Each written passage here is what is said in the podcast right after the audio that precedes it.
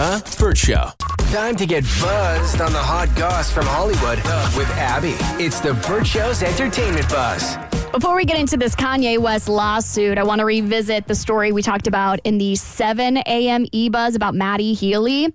Um, some of our listeners were kind enough to point out some of the other information that's been floating around because there's just so much coming out about this guy. It's really disturbing.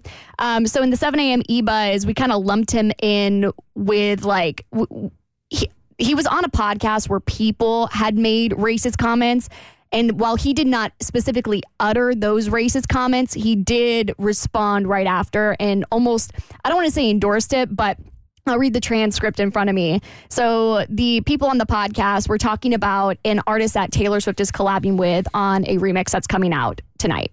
Um, her name is Ice Spice. And in this podcast, it says, or one of the podcast hosts says, this chubby Chinese lady, uh, and then they go on to start um, they start to mock uh, Asian accents. And it just it's just horrible. And then he says the chubby Chinese line, or somebody else does. Somebody else does, and then Okay. Matty responds, "Yeah, that's what Ice Spice is like." So it's so it's it's honestly semantics, but I wanted to make sure that I clarified that.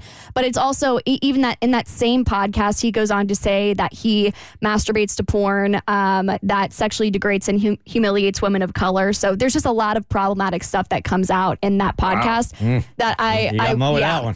One. I wanted to make sure that I included that because I think it's really important to the context of why people are so outraged um, about everything that's going on um, and why Swifties in particular are so upset that um, Taylor is being associated with this guy. Yeah, it is confusing. I mean, this is on her own personal life. First of all, let me ask you this question: Have they ever actually come out and confirmed their dating? So they haven't. So it's very much alleged. But I think what Swifties and me in particular are so upset about is that even when this stuff was coming more to the forefront of the news cycle, she was still going out of her way to be seen with him. He was at her concerts, he was outside of a studio with her. And so while I understand they have a previous friendship and I understand that can be really conflicting, it was a little bit off putting to Swifties. It, it felt like she was sort of doubling down on it. I guess, you know, when you're a star of that magnitude and everything you do is under a microscope, it's got to be very, very difficult. I, I, I think with Taylor especially, so many of her fans put their love for her into her values. That's what makes her Taylor, right? So knowing this, right, is a little bit counter to how they feel her values are. So it's it's got to be deeply disappointing to her most hardcore fans. It, it really is. Is there a world where Taylor Swift and her um, her people made this feature with Ice Spice happen, and they were none the wiser of Matty Healy's comments on this podcast? That is my assumption, mainly because uh, on March 27th, Taylor Swift accepted an award at the iHeart Music Awards, and everything Taylor does is very strategic.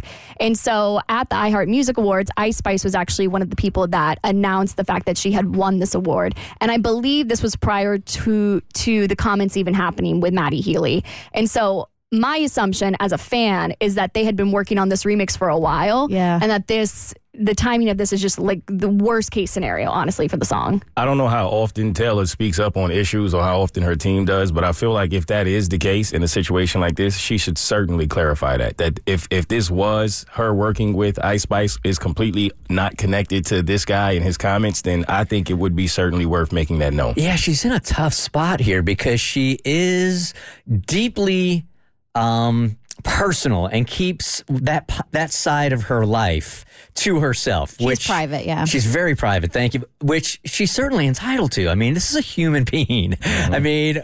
She's not just a celebrity. She is a human being, right?